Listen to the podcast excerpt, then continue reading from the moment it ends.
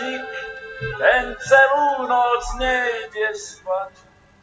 S partizánom musí stráž držať.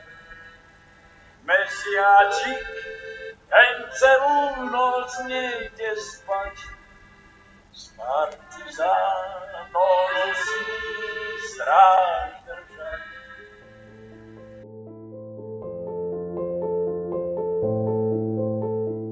Počuli ste partizánsku hymnu v podaní skutočného hrdinu, priameho účastníka Slovenského národného povstania Vladimíra Strmeňa.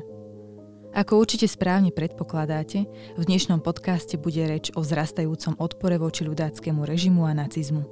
Budeme sa rozprávať o domácom a zahraničnom odboji a jeho vyvrcholení v podobe Slovenského národného povstania. Pozvanie do podcastu prijal historik Robert Arpáš z katedry histórie Filozofickej fakulty UK v Nitre a zároveň pracovník Historického ústavu Slovenskej akadémie vied.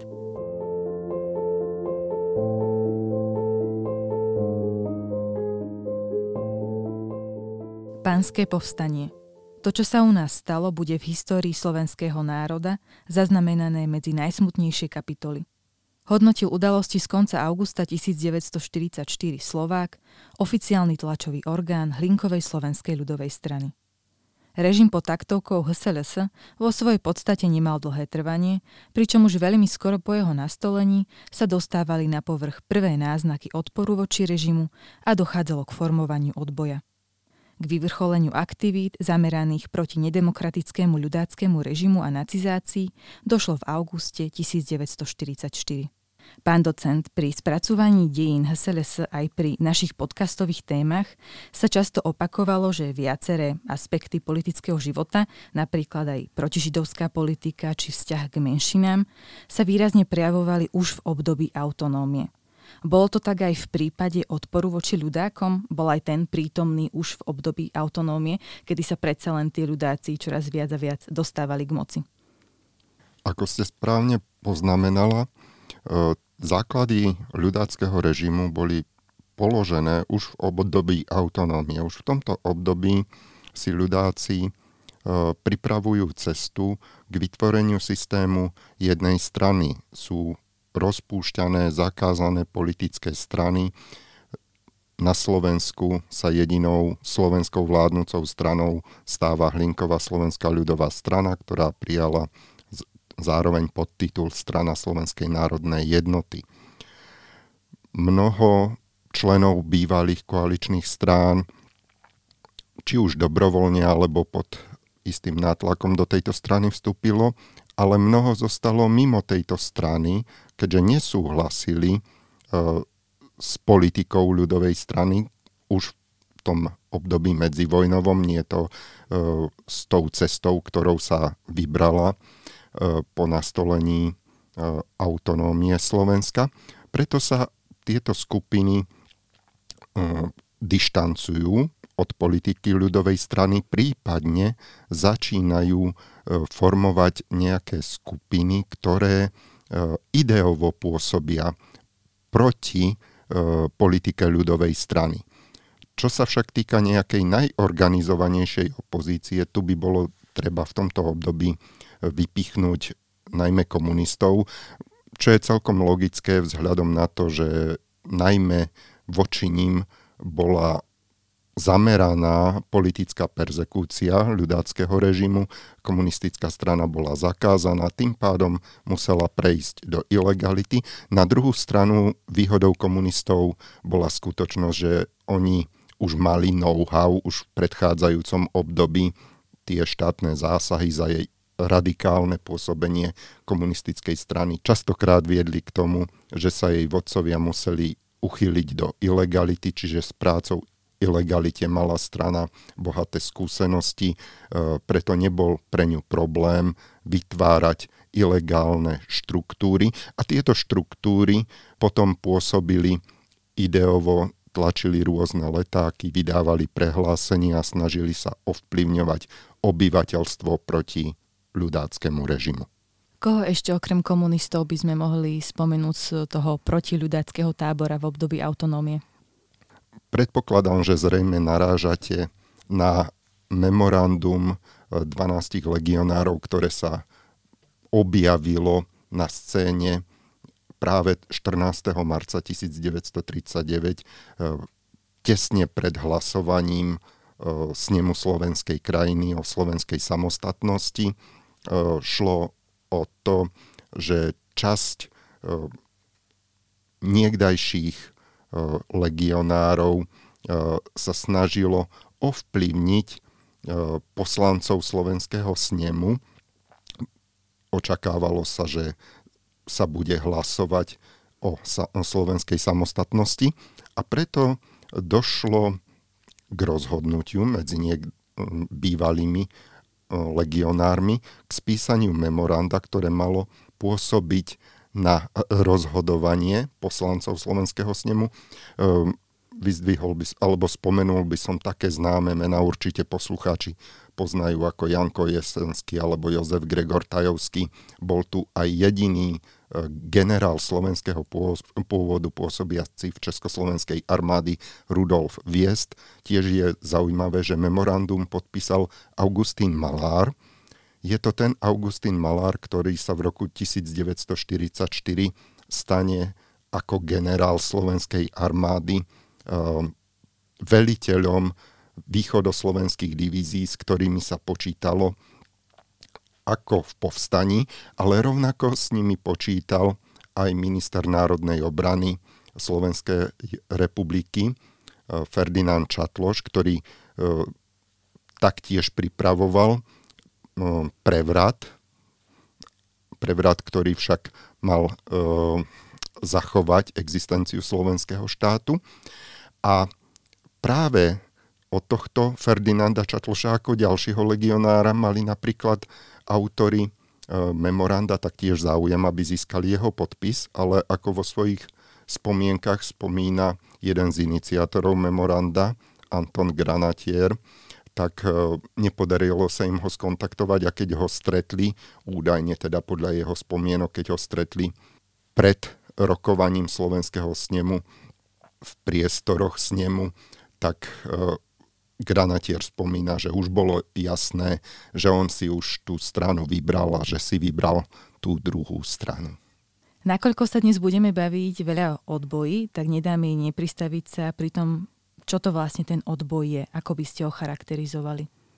Vlastne odboj môžeme rozdeliť alebo skôr e, stupňovať. Už sme spomínali, že tie prvé prejavy boli skôr v tej ideovej rovine vydávania nejakých letákov, šepkanej propagandy, ktorá mala ovplyvniť zmýšľanie obyvateľstva.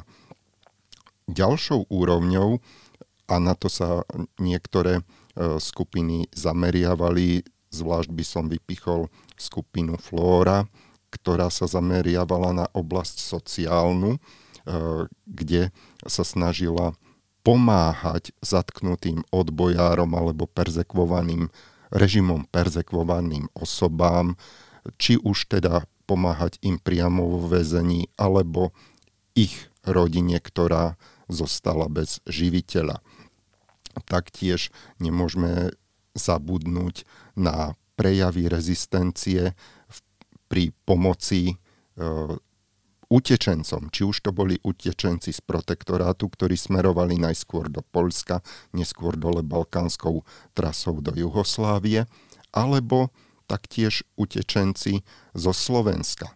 Tu mohli by sme spomenúť obranu národa, ale tiež by sme nemali zabudnúť napríklad na židovské skupiny, ktoré pomáhali nielen e, Židom utekajúcim zo Slovenska do Maďarska, ale aj nežidovským Slovákom.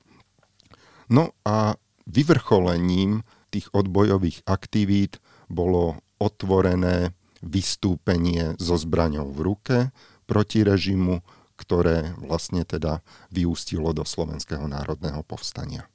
Takže ak tomu správne rozumiem, tak ako keby tých e, vrstiev toho odboja a tých rôznych, for, rôznych foriem bolo viacero? Áno, stupňovali sa od tých proste najjednoduch, najľahších, najmenej rizikových, i keď aj tá propaganda, alebo proste tie letakové akcie boli postihované, ale vždy to bolo určite menšie riziko než v niekdajšej českej časti republiky v protektoráte, kde gestapo teda postihovalo týchto odbojárov podstatne tvrdšie. Ako by sme mohli charakterizovať odboj pôsobiaci na Slovensku? Mal nejaké ďalšie štruktúry, od ktorých by sme potom ďalej sa mohli odvíjať?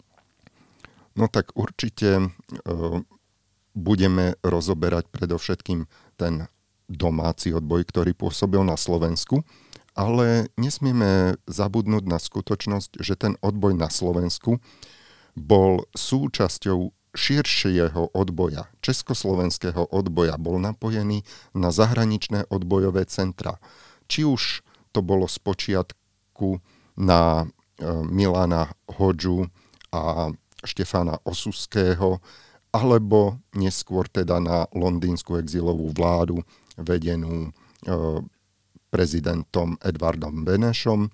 A taktiež tu bolo exilové centrum v Moskve, predovšetkým vlastne taký zahraničný štáb komunistov. Načrtli sme zahraničný odboj, tak mohli by sme si priblížiť, kde vlastne všade sa organizoval a nejaké tie vedúce osobnosti zahraničného odboja. Už sme spomenuli tie základné mená a vlastne keby sme to trošku rozvinuli, tak v tej prvej fáze by sme mohli vyzdvihnúť práve Štefana Osuského. Ehm, po rozpade Československa alebo rozbití, závisí z akého uhla pohľadu sa na to mm-hmm. pozeráme, ehm, došlo k tomu, že vlastne tie československé vyslanectvá v zahraničí boli buď preberané ehm, Nemeckom alebo slovenským štátom. Avšak časť československých vyslancov odmietla tieto vyslanectvá odovzdať, zostali na nich pôsobiť. E, jedným z nich bol Štefan Osusky, ktorý navyše sformuloval vyslaneckú teóriu, podľa ktorej práve tí vyslanci, ktorí neodovzdali vyslanectvá, zostali na nich pôsobiť, sú nositeľmi právnej, právnej kontinuity Československého štátu. A s touto vyslaneckou teóriou, pokiaľ e, nebolo Francúzsko napadnuté a porazené Nemeckom, veľmi silne konkuroval odbojovej akcii, ktorú viedol československý prezident Beneš.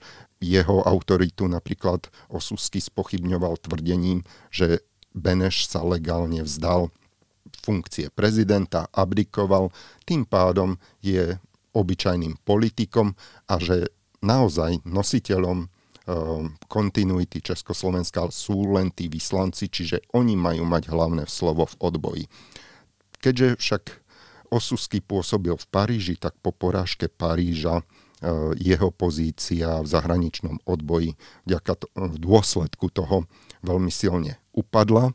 Ehm, ďalej by sme mohli spomenúť Milana Hodžu, ktorý však aj počas medzivojnového Československa bol alebo mal iné politické názory než prezident Beneš a vlastne tieto rozpory sa potom prejavili aj v zahraničí.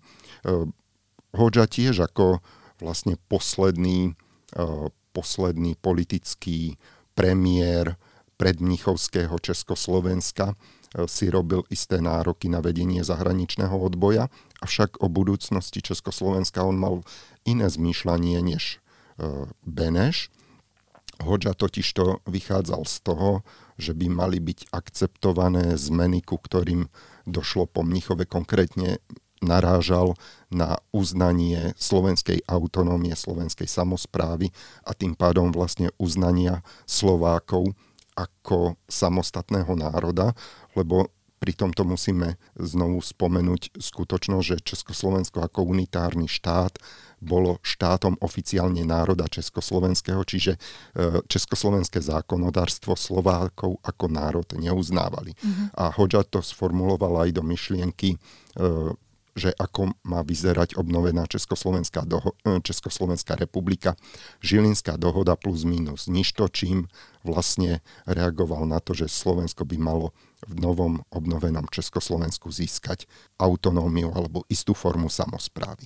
S tým však práve nesúhlasil Beneš, ktorý vychádzal z myšlienky, že všetko, čo bolo prijaté po Mnichovskej dohode, e, bolo prijaté pod nátlakom, je preto vynútené, neplatné. To znamená, že neplatí jeho abdikácia, čiže on stále zostáva mm. prezidentom, neplatí e, Žilinská dohoda, čiže žiadna autonómia Slovenska a má sa Československo obnoviť podľa E, ústavy z roku 1920 ako, no, ako unitárny štát bez toho, že by teda Slovensko získalo nejakú formu samozprávy. To aj e, vlastne spôsobilo napätie medzi týmito dvomi, e, dvomi lídrami a Hoďa sa mhm. len veľmi ťažko za, začlenoval do odboja, ktorý formoval sa okolo Beneša a zostával v takej rovine, že si nechával istý odstup. Takže nakoniec tou vedúcou osobnosťou zahraničného odboja bol predsa len Edvard Beneš? Áno, Edvard Beneš nakoniec si e, sa mu podarilo, aj teda vďaka tomu, že Osusky sa ocitol na vedľajšej kolaji po porážke Francúzska. E, Hodža pôvodne vlastne bol mimo odboja formovaného okolo Beneša. On sformoval najskôr Slovenskú národnú radu, potom e, stál za Československou národnou radou až vlastne pod tlakom Francúzska a Veľkej, následne Veľkej Británie e, sa pripojil k Benešovmu odboju, ale e, keď už pôsobil v týchto štruktúrach exilového československého zriadenia, tu už sa nejak moc neangažovala. Snažil sa opakovane e, odísť do Spojených štátov amerických, čo sa mu nakoniec aj podarilo a tam potom v roku 1944 umiera. Potom tu však máme ešte domáci odboj. Mohli by sme sa teraz troška sústrediť práve na jednotlivé štruktúry domáceho odboja. Ak sa nemýlim, tak môžeme hovoriť o občiansko-demokratickom odboji, sociálno-demokratickom a spomínanom komunistickom. Mohli by sme si jednotlivé akoby tieto tri smery priblížiť. Už sme niečo nahrízli v predchádzajúcich e, vetách o komunistickom odboji, takže začal by som vlastne ním. Ten komunistický odboj pôvodne vlastne v Československu existovala jednotná komunistická strana Československa, ale v dôsledku rozpadu Československa postupne došlo k tomu, že e, tá komunistická strana na Slovensku si formovala samostatné ilegálne vedenia, až došlo e, formálne aj k ustaveniu samostatnej komunistickej strany Slovenska, ktorá reflektovala prirodzene politiku, e, ktorá, politickú líniu určovanú Moskvou. No a Moskva po tom, čo sa nepodarilo Sovietskému zväzu dosiahnuť dohodu so západnými štátmi, urobila politický obrad, podpísala pakt Molotov-Ribbentrop, čo vlastne znamenalo, že Sovietský zväz reflektoval zmeny, ktoré ku ktorým došlo v tomto našom stredoeurópskom priestore v dôsledku tlaku nacistického Nemecka.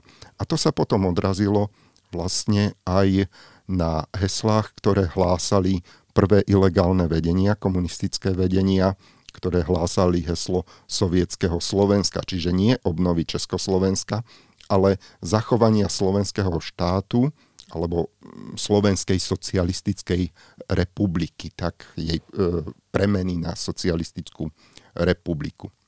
To e, istým spôsobom e, handicapovalo potom komunistov e, v očiach zvyšku e, domáceho slovenského odboja a vlastne spôsobovalo e, to, že pôsobili nedôveryhodne e, pre ten zostávajúci odboj to bola jedna, jeden mantinel, ten ľavicový mantinel mm-hmm. slovenského odboja.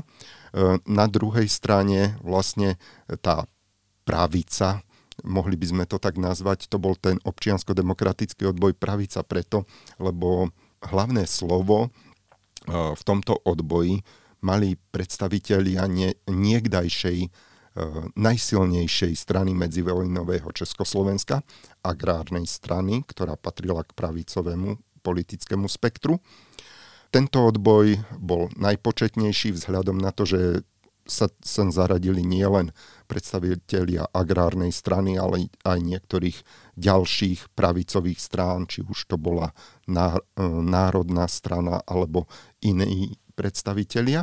No a medzi týmito dvomi pólmi bol sociálno-demokratický odboj, ktorý bol taký najmenej vyhranený. On sa totižto rozdrobil, niektorí predstav, býval, predstavitelia bývalej sociálnej demokracie vytvárali vlastné odbojové skupiny, ale tí, čo mali bližšie alebo tiahlo ich to viac e, doľava, spolupracovali s komunistami, či už ako nejaký styčný dôstojníci, nazvíme to, alebo priamo sa zaraďovali do toho komunistického odboja a naopak zase existovali aj jednotlivci, ktorí spolupracovali alebo sa začlenovali do toho občiansko-demokratického odboja.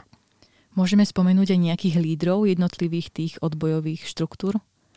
Keby sme začali tak, ako sme si to rozdelili, že by sme začali komunistami, tak tu by som spomenul najmä meno Jána Osohu, ktorý bol členom prvých troch ilegálnych vedení komunistickej strany Slovenska a vlastne aj na jeho doporučenie potom bolo vytvorené štvrté ilegálne vedenie komunistickej strany Slovenska a práve ako sme hovorili o tom hesle sovietského Slovenska, on bol autorom tohto hesla a jeho e, silným podporovateľom.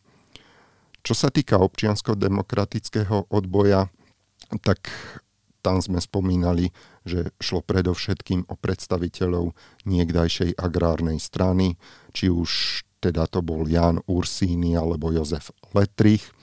No a v prípade e, sociálnych demokratov z takých známejších mien, či už to bol Mareš alebo Erto. Zmienili ste, že cieľom komunistického odboja bolo vytvorenie akéhosi sovietského Slovenska, tak aké boli ciele ostatných tých odbojových štruktúr, napríklad toho občiansko-demokratického odboja alebo sociálno-demokratického odboja? To bol práve ten dôvod, prečo tí komunisti boli v očiach ostatného odboja až do vytvorenia 5. ilegálneho vedenia považovaní za pomerne nedôveryhodných, lebo všetky ostatné odbojové skupiny sa snažili o obnovu Československého štátu, Československej republiky. Ako sme už hovorili v prípade zahraničného odboja o niekdajšom československom, československom premiérovi, predstaviteľovi slovenskej sekcie agrárnej strany, Milanovi Hoďovi, že aj on prijal potom tú myšlienku, ktorú ten politický cieľ, ktorý e, získali ľudáci e, v októbri 1938 v Žiline, e, slovenskú autonómiu. On to prijal teda za cieľ obnoviť Československo s tou slovenskou samozprávou, tak táto myšlienka sa presadila aj vo väčšine slovenského odboja. Nie vo všetkých častiach, pretože mnoho tých skupín zostávalo naviazaných na Benešovskú líniu odboja. Tu by som spomenul predovšetkým Vavra Šrobára, ktorý zostával verný prvorepublikovej podobe Československa a on silne podporoval Beneša práve v tej jeho myšlienke obnovenia Československého štátu podľa ústavy z roku 1920, ale väčšina tých hlavných odbojových skupín už hľadela do budúcnosti s inými očami a to teda trošku e, predbehneme, to sa potom prejavilo v roku 1944, keď hlásali heslo obnovy československého štátu na princípe rovný s rovným, čiže de facto federácie. Ktorý z troch menovaných odbojových smerov bol najviac organizovaný a ktorý mal najviac členov, ak to tak možno povedať? Už sme spomínali, že vlastne s prácou v ilegalite mali, mali najväčšie skúsenosti komunisti vzhľadom na teda e, tie ich protištátne prejavy už počas e, existencie medzivojnového Československa. A toto know-how oni veľmi e, dobre využili, čiže skutočne tá štruktúra najlepšie boli organizovaní práve tí komunisti. Ale na druhú stranu im e, umožňoval alebo im poskytovalo túto výhodu aj dodržiavanie stranickej disciplíny a jednotná politická línia, ktorú vlastne e, všetci členovia museli prijať. V prípade občiansko-demokratického odboja e, bol handicap, že ako sme spomínali, on bol zložený nielen z tých agrárnikov, ale aj z predstaviteľov ďalších politických strán, čiže tam tie, e, tá politická línia nebola úplne jednotná, každý mal trošku iné predstavy, tým pádom tá štruktúra nebola taká homogénna, než v prípade komunistov. Áno, čiže čím bola tá odbojov, ten odbojový smer viac homogénny, tak tým bol aj lepšie organizovaný, ako keby taký súdržnejší, pevnejší? Myslím, že to by mohlo byť uh, hlavnou myšlienkou toho, čo som teraz povedal. A môžeme povedať, že práve komunistický odboj mal aj najviac tých uh, členov, priaznivcov? Najpočetnejší bol ten občiansko-demokratický odboj, uh, pretože ten mal zase najširší zá, záber, ale mm-hmm. čo sa týka tej organizovanosti, podchytenia tých členov, tak v tom boli zase najúspešnejší komunisti. Myslím, že sme už spomínali nejaké odbojové, konkrétne odbojové skupiny, tak môžeme ešte nejaké ďalšie. Spomínali sme odbojovú skupinu Flóra, ktorú viedla Kvetoslava Viestová, ktorá sa orga, um, orientovala práve na, predovšetkým na tú sociálnu prácu. No ale z tých odbojových skupín musíme vyzdvihnúť predovšetkým jednu zásadnú skupinu obrana národa. Um, aj keď obrana národa vlastne svoje centrum mala v českých krajinách, ale mala ten presah československý, e, obranu národa, ako už z, tej, e, z toho názvu vyplýva, alebo dáva to tušiť, e, sa tvorila okolo niekdajších dôstojníkov Československej armády. Preto mala aj túto hierarchiu, tú štruktúru, vojenskú štruktúru.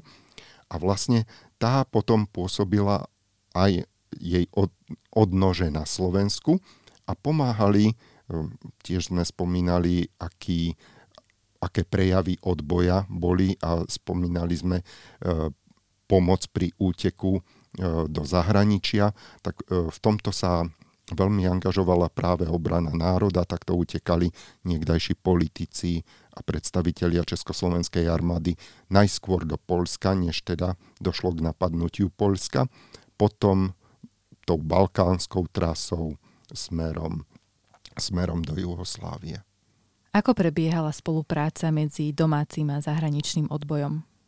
Čo sa týka tej spolupráce, vlastne bol, šlo o výmenu informácií, respektíve e, domáci odboj zásoboval ten zahraničný odboj e, informáciami o situácii na Slovensku, situácii v strategických podnikoch, proste rôzne druhy e, správ, ktoré boli využiteľné spravodajskými službami spojeneckých štátov. Len problém bol v tom, že kým napríklad v českých krajinách mali odbojári k dispozícii rádiové spojenie, tak na Slovensku toto spojenie až do začiatku roku 1944 neexistovalo. Čiže e, všetky... To komplikovalo asi áno, ten, presne, kontakty? presne tak, čiže výmena správ trvala treba za niekoľko mesiacov a napríklad... Eh, Boli neaktuálne. Eh, ani nie, že neaktuálne, ale dochádzalo potom k skresleniu alebo proste k rôznemu výkladu opäť trošku predbehnem, ale vlastne aj odbojová organizácia Centrum odboja Slovenská národná rada získala to odobrenie od prezidenta Beneša práve kvôli tomu, že on si myslel, že ide o odpoveď na inú správu, respektíve, že ide o vytvorenie odbojového centra, o ktorom mu pár mesiacov predtým písal práve Vavro Šrobár. Takže taký drobný komunikačný šum. Možno aj väčší. Nedá mi nespýtať sa, či si vôbec ľudáci uvedomovali, akú hrozbu pre ich režim predstavuje ten odboj, či už domáci alebo zahraničný, či to nejak vnímali, reflektovali? No tak určite to reflektovali, pretože tá budúcnosť, budúca existencia slovenského štátu bola spojená, pevne spojená s Nemeckom a s víťazstvom Nemecka. Ten odboj pracoval práve na tom, aby Nemecko bolo porazené. Čiže ohrozoval budúcu existenciu slovenského štátu v konečnom dôsledku. Preto bolo v existenčnom záujme režimu, pokiaľ chcel zvýšiť svoje šance na prežitie, na to, že slovenský štát aj po vojne z ich pohľadu víťaznej vojne na strane Nemecka bude mhm. existovať ďalej, bolo treba ten odboj potláčať, bolo treba ho znemožňovať. A samozrejme ľudáci ako ideový odporca komunistov najviac prenasledovali komunistický odboj a zase musíme povedať, že v tom boli aj veľmi úspešní. To protikomunistické oddelenie e, rozbíjalo jednotlivé Eh, vedenia komunistickej strany Slovenska vo veľmi relatívne krátkom čase.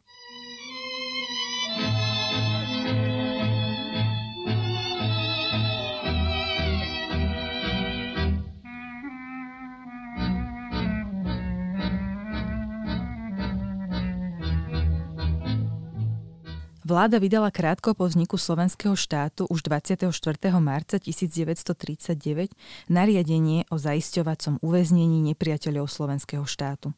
Za nepriateľov boli považovaní všetci tí, ktorí boli prekážkou v budovaní tzv. Nového Slovenska.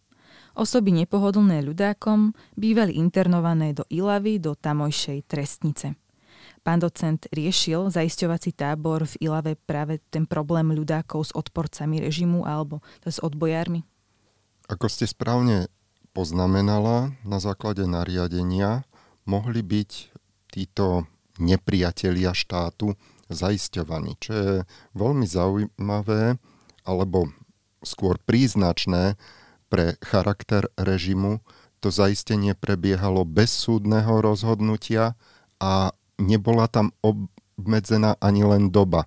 Čiže teoreticky mohol niekto stráviť e, zaistení celé obdobie existencie slovenského štátu a mhm. vôbec by to, e, toto nariadenie neporušovalo. Bolo by to v súlade s týmto nariadením. No a toto nariadenie a túto väznicu v Ilave využíval režim práve e, v takých chvíľach, kedy počítal s tým, že by mohlo dôjsť k nejakým protestom alebo k nejakým e, vážnejším prejavom nesúhlasu. No a tu by som práve vypichol napríklad jún 1941, keď sa slovenský štát zapojil do východného ťaženia, tak pred tým, pred samotným napadnutím Sovietskeho zväzu, preve- z preventívnych dôvodov došlo k zaisteniu niekoľkých stovák známych komunistických predstaviteľov v Ilave. Vieme, že fungovala aj ústredňa štátnej bezpečnosti a tá zrejme tiež nejakým spôsobom likvidovala alebo snažila sa likvidovať jednotlivé tie odbojové skupiny. Riešila práve ústredňa štátnej bezpečnosti ten problém odporu voči ľudákom? Ústredňa štátnej bezpečnosti vo všeobecnosti potierala akékoľvek prejavy e, nesúhlasu a rezistencie proti režimu. No ale zopakoval by som, ako sme hovorili, že pomerne úspešne potieral, e, potierali režimné e, inštitúcie komunistov, tak jedno z oddelení USB bolo špeciálne zamerané proti komunistom, vyslovene protikomunistické oddelenie a naozaj to zameranie predovšetkým na túto stranu e, sa prejavilo vo vyš- vysokej efektivite tohto oddelenia. Bol odboj na Slovensku ovplyvňovaný vývojom na východnom fronte, respektíve tými vojenskými neúspechmi e, nacistického Nemecka?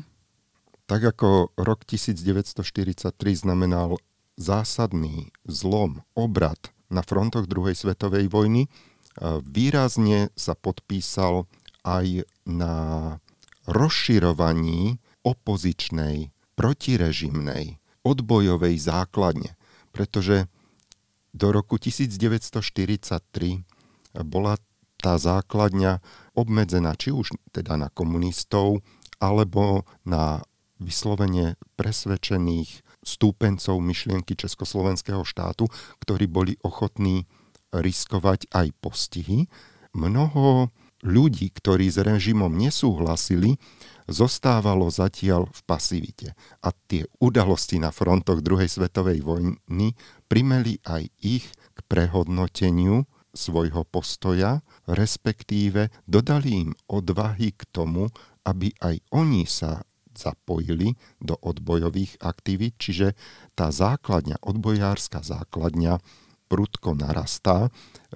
E, musíme tiež brať do úvahy ešte ďalší faktor, tzv. faktor alibizmu.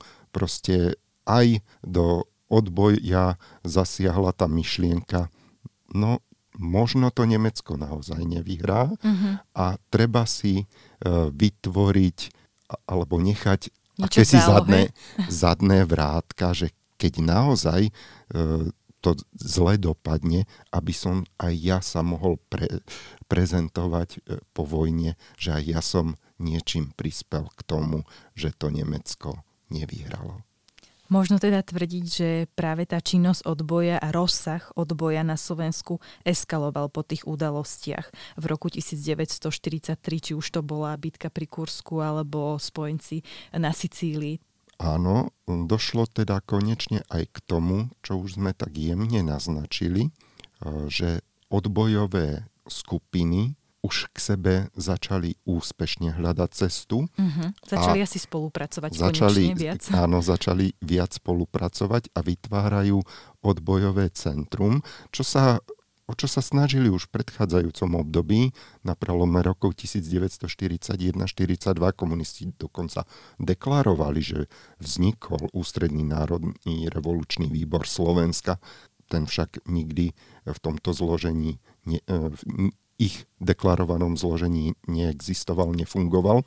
A čo je zaujímavé, v tom roku 1941-42 mali záujem aby sa súčasťou tohto odbojového orgánu stali aj predstavitelia umierneného krídla ľudovej strany tzv. Sidorovskej mm-hmm. opozície. Dokonca aj v zahraničí e, zahraničný odboj sa snažil v tom čase hľadať cestu k Sidorovi a získať ho e, do svojich radov, aby získali ako člena exilovej vlády alebo exilového československého zriadenia uh-huh. nejakého reprezentatívneho predstaviteľa uh-huh. slovenských katolíkov.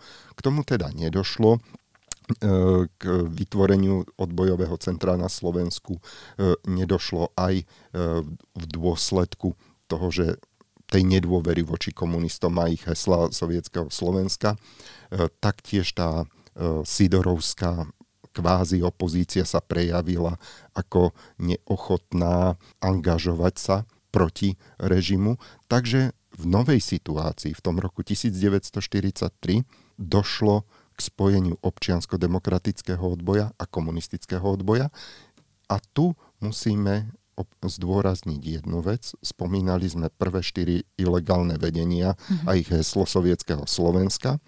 Na tejto báze teda dohoda by neexistovala. Ale v priebehu toho roku 1943 došlo k vytvoreniu nového, piatého ilegálneho vedenia, ktoré prerušilo kontinuitu predchádzajúcich ilegálnych vedení. E, nebolo už e, viazané tým heslom sovietského Slovenska, naopak e, rešpektovalo direktívy Moskvy, ktorá v tom čase už bola vlastne spojencom Československého štátu, čiže už aj ono akceptovalo toto 5. legálne vedenie myšlienku obnovenia Československého štátu a na tejto základni, na ideje obnovenia Československa došlo teda k zblíženiu komunistov a občiansko-demokratického odboja a v tzv. Vianočnej dohode z roku 1943 sa dohodli na vytvorení odbojového centra nazvaného Slovenská národná rada, o čom aj informovali Beneša, ale neinformovali ho o názve tohto odbojového centra. A to je práve to, čo som spomínal, že Beneš si myslel, že to vlastne ide o orgán, o ústredný národný revolučný výbor, o ktorom mu písal. Mm-hmm. A teda poslal súhlas, svoj súhlasný e, súhlasné vyjadrenie, že áno, súhlasí, aby takýto orgán vznikol, keďže si myslel, že ide o orgán, ktorý E, ktorý vedie Vavro Šrobar. Skutočnosť však bola taká, že Šrobar bol úplne mimo tohto orgánu, pretože aj keď išlo o vrcholný orgán e, slovenského odboja, mnohé tie odbojové skupiny, a to najmä tie skupiny, ktoré boli úzko naviazané na Beneša, zostávali mimo. Pretože ako komunisti, tak aj ten občiansko-demokratický odboj sa zhodoval na tej potrebe, že Československo má byť obnovené ako štát s rovnoprávnym postavením slovenského národa. Po Vianočnej dohode sa začalo uvažovať priamo už aj o uskutočnení povstania? Slovenská národná rada počítala vo svojich plánoch s tým, že pre realizáciu alebo že vyvrcholením odbojových aktivít bude povstanie, ozbrojené povstanie proti režimu Samozrejme, keďže ona bola politickým orgánom, potrebovala spoluprácu vojakov pre naplánovanie a uskutočnenie tohto povstania mm-hmm. a realizáciou bolo poverené vojenské ústredie, ktoré sa zgrupilo okolo podplukovníka Jana Goliana. Golian sám, respektíve vojaci, počítali s tým, že velením povstania mal byť poverený generál Jurech, takto informovali aj Londýn a Beneš súhlasil, aby teda začali rokovať s Jurechom, ale než ho e, získajú na svoju stranu, tak mal všetky prípravy uskutočňovať Golian. Nakoniec e, situácia dopadla tak, alebo sa vyústila do toho, že naozaj e, cel, celú tú vojenskú realizáciu, vojenskú stránku povstania mal na pleciach práve Ján Golian. Samotná realizácia povstania určite vyžadovala rôzne, či už vojenské, ale aj hospodárske prípravy, tak môžeme si toto troška priblížiť, ako vyzerali tieto prípravy, či už vojenské alebo hospodárske. Čo sa týka tej vojenskej stránky, tak boli vybraní velitelia, ktorí boli určení pre jednotlivé posádky, mali si vytvoriť taký povstalecký štáb a pri vyhlásení povstania mali prevziať velenie nad týmito posádkami. Čiže mali už uskutočniť prípravy, aby neboli tí vojaci zaskočení, aby neboli prekvapení a aby mali títo povstaleckí velitelia autoritu. Čo sa týka hospodárskych príprav, tak tu istým spôsobom nahralo do plánu povstalcom nahrala skutočnosť, že od júna 1944 e, Slovensko prestalo byť bezpečným zázemím. Poprvýkrát dochádza k bombardovaniu americkým a britským letectvom e, strategických cieľov na Slovensku.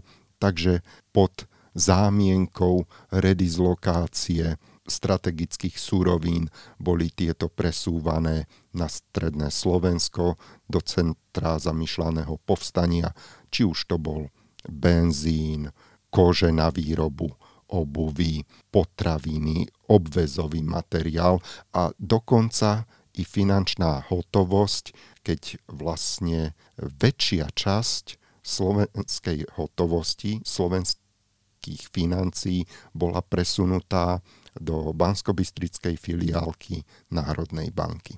Pôsobili na Slovensku pred vypuknutím Slovenského národného povstania nejaké sovietské partizánske skupiny?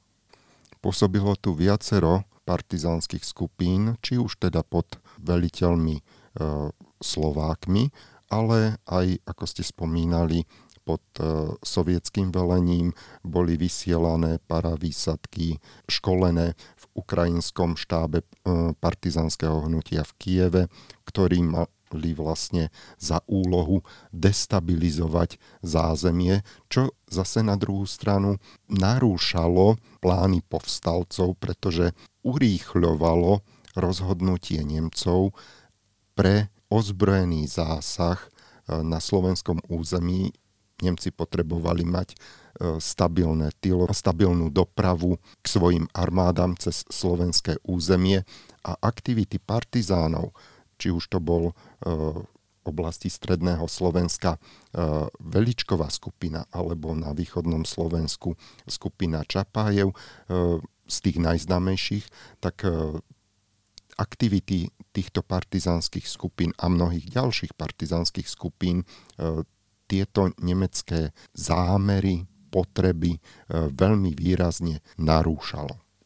Ak sa nemýlim, tak existovali dva plány povstania akýsi optimálny a defenzívny, tak si ich môžeme priblížiť a teda aj osvetliť to, že ktorý z týchto dvoch plánov bol v konečnom dôsledku použitý. Povstalci počítali s tým, čo bol optimálny variant povstania, že keď sa Červená armáda priblíži k slovenským hraniciam, na Slovensku vypukne povstanie, Červená armáda v priebehu pár dní prejde cez slovenské územie, čo prinesie benefity ako pre e, urýchlenie e, nemeckej porážky, že veľmi rýchlo e, sa posunie front, tak aj benefit pre Slovensko a jeho obyvateľov ako takých, že budú uchránení vojnových hrôz, že bez proste nejakých bojov ten front cez Slovensko prejde. Samozrejme to bol optimálny variant a ako to obvykle býva, e, sa nenaplnil. E, v zálohe bol e, defenzívny obranný variant, plán B, ktorý počítal s tým, že povstanie bude musieť vypuknúť, keď dôjde k priamej okupácii Slovenska nemeckou armádou. A práve k tejto okupácii prispeli aktivity spomínaných partizánskych skupín, ktoré mali svoj štáb v Kieve, neboli ochotné koordinovať svoje aktivity s domácim odbojom, neboli ochotné rešpektovať jeho požiadavky s tým, že sa že ich odmietali, že proste oni nie sú slovenskému odboju podriadení.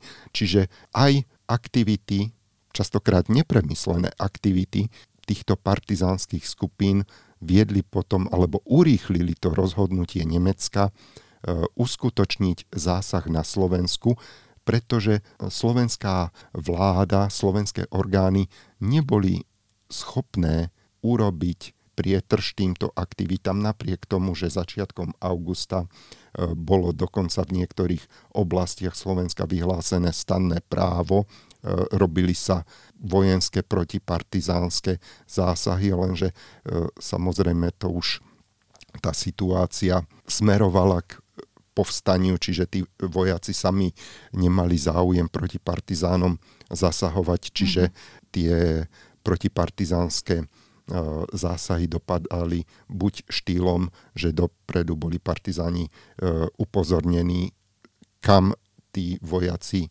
ich pôjdu hľadať, aby sa odtiaľ stiahli, alebo vojaci sami odovzdávali partizánom zbrania a týmto spôsobom ich vyzbrojovali.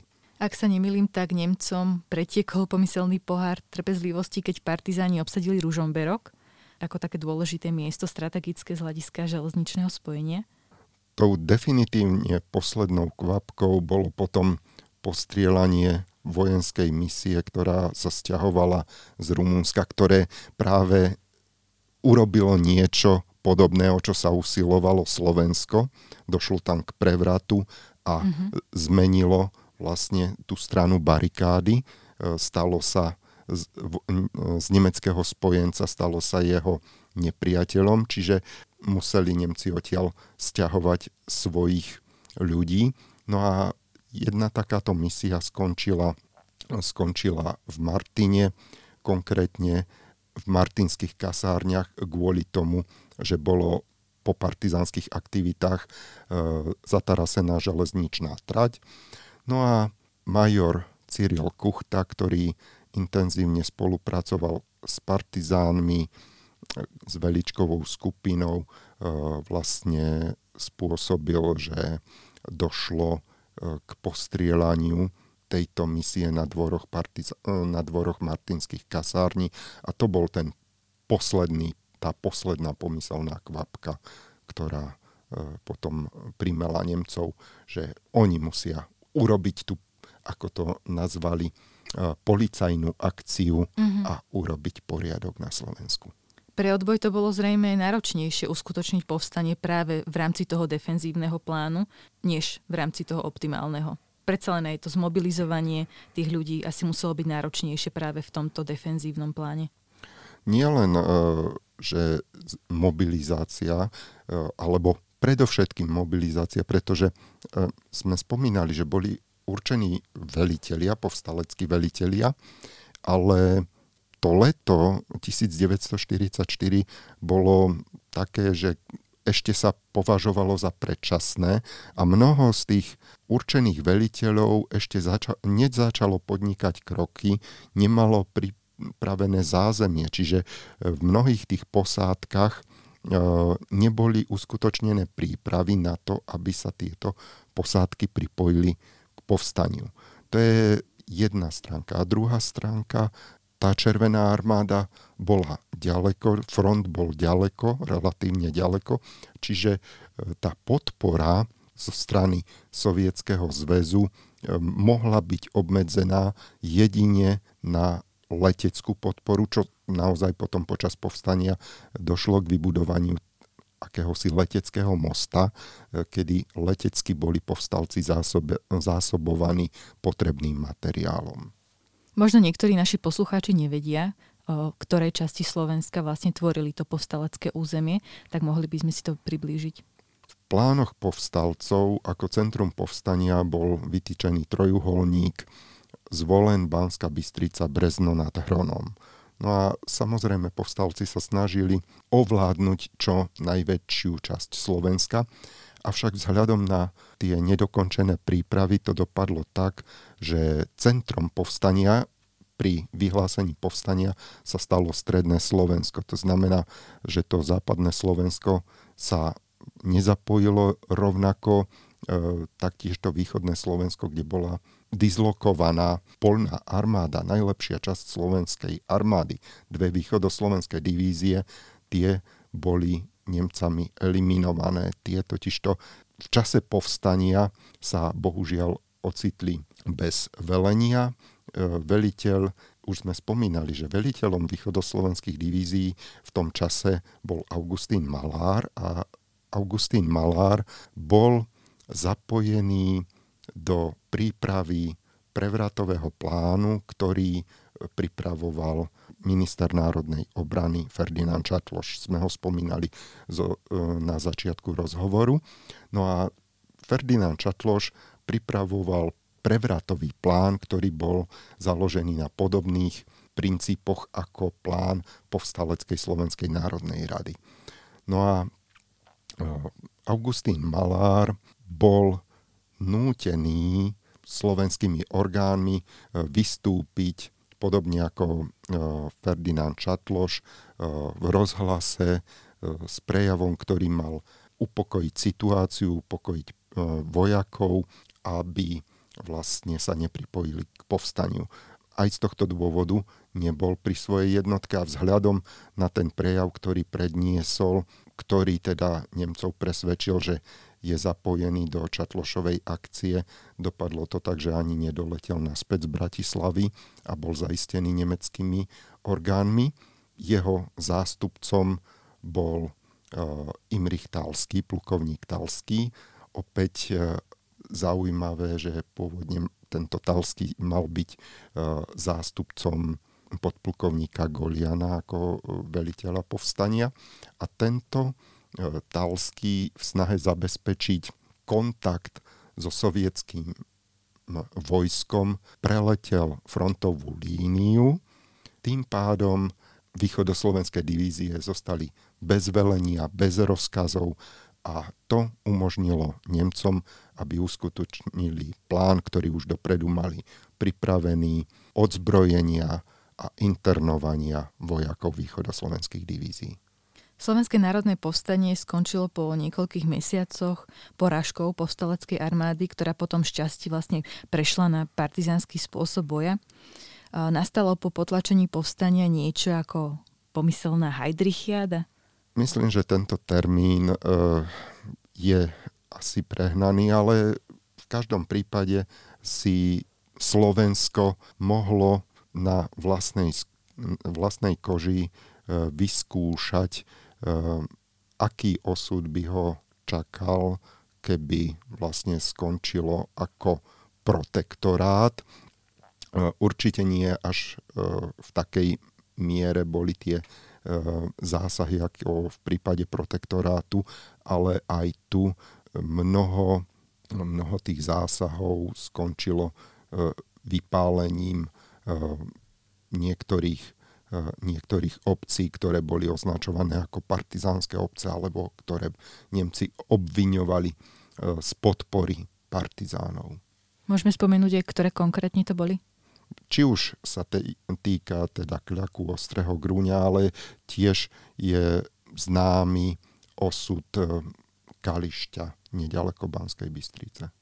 Myslím, že o Slovenskom národnom postaní by sa dalo rozprávať ešte ďalšie hodiny, ale keďže čas nás tlačí, mohli by sme e, to nejak zosumarizovať a skúsme si povedať, v čom sa teda naplnili ak sa teda naplnili nejaké ciele toho slovenského národného povstania a v čom sa teda nenaplnili? Tak e, zámerom povstalcov bolo, aby to Slovensko bolo uchránené vojnových hrôst tento zámer sa nenaplnil, lebo tým, že vlastne vypuklo povstanie v tom defenzívnom variante, um, muselo sa brániť a vlastne bolo potlačené, bolo zatlačené do hôr. Čo sa naplnilo?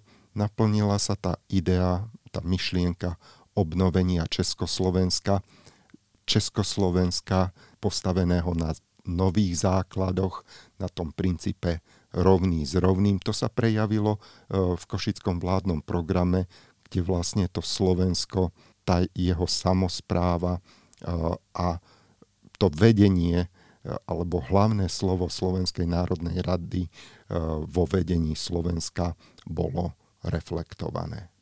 A samozrejme nesmieme zabudnúť na ten hlavný cieľ vyviesť Slovensko z tej pozície spojenca Nemecka a zaradenia ho do tábora výťazných mocností. Na druhej strane treba ale povedať, že po potlačení alebo teda po vypuknutí Slovenského národného povstania bola menovaná aj nová vláda a rovnako došlo aj k obnoveniu deportácií. Áno, došlo k vytvoreniu už začiatkom septembra vlád, na čele ktorej stal Štefan Tiso. Obnovenie deportácií. Deportácie, hm, to už určite bolo rozoberané v iných podcastoch, eh, na Slovensku eh, prebiehali v priebehu roku 1942, potom boli aj pod zahraničným tlakom ukončené a napriek tomu, že radikáli sa usilovali hm, znovu obnoviť tieto deportácie, nedošlo k tomu, došlo k tomu, k ich obnoveniu až po nemeckej okupácii Slovenska e, priamo pod kontrolou nemeckých úradov, keď nemecké úrady prestali reflektovať aj všetky napríklad e, výnimky, ktoré dovtedy platili pre židovské obyvateľstvo.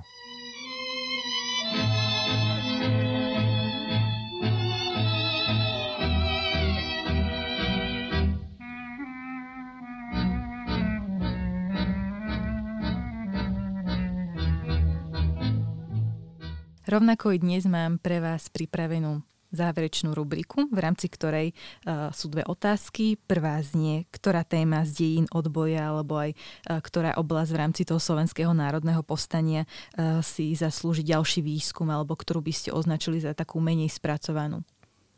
My sme sa okrajovo dotkli partizánskych skupín a ich pôsobenia počas povstania. Partizánske skupiny pred 89. partizáni boli vyzdvihovaní ako hlavná zložka povstania, čo až po 89. teda mohlo byť demitizované toto postavenie partizánov a práve v tejto oblasti vidím e, možnosť, e, aby v týchto nových podmienkach bez ideologického nánosu bola, bolo to pôsobenie partizánov jednotlivých partizánskych skupín aj vzťahy medzi tými partizanskými veliteľmi nanovo preskúmané a osvetlené aj osudy mnohých veliteľov a mnohých členov týchto partizánskych skupín. A moja úplne posledná otázka na vás je, akú knihu by ste odporúčili prečítať si našim poslucháčom a môže to byť pokojne aj priamo na tému Slovenského národného povstania. K Slovenskému národnému povstaniu E, veľmi zaujímavú publikáciu v roku 2009 vydalo Múzeum Slovenského národného povstania. E, ide o veľmi e, zaujímavú aj po tej vizuálnej stránke publikáciu, navyše doplnenú CD diskom, takže ten, túto knihu by som určite odporúčal. Tiež by som odporúčal knihu vydanú v roku 2015 vo vydavateľstve Veda Slovensko v 20. storočí s podtitulom Slovenská republika 1939-1945 a určite neurobia chybu, pokiaľ siahnu po prácach Jozefa Jablonického, e, ktorý bol takým nestorom historiografie Slovenského národného povstania. Skvelé, ďakujem veľmi pekne za tipy na knihu, ale aj za rozhovor a váš čas. To bol historik Robert Arpáš z katedry histórie Filozofickej fakulty UK v Nitre a zároveň pracovník Historického ústavu Slovenskej akadémie vied.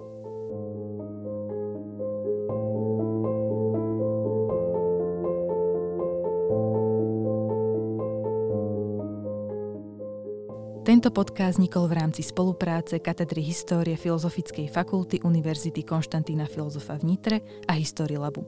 Zároveň bol podporený agentúrou na podporu výskumu a vývoja prostredníctvom projektu Dejiny Hlinkovej slovenskej ľudovej strany v domácich a európskych dimenziách. Za technickú podporu a spracovanie ďakujeme Martinovi Kabičkovi a mediálnemu centru Filozofickej fakulty Univerzity Konštantína Filozofa v Nitre.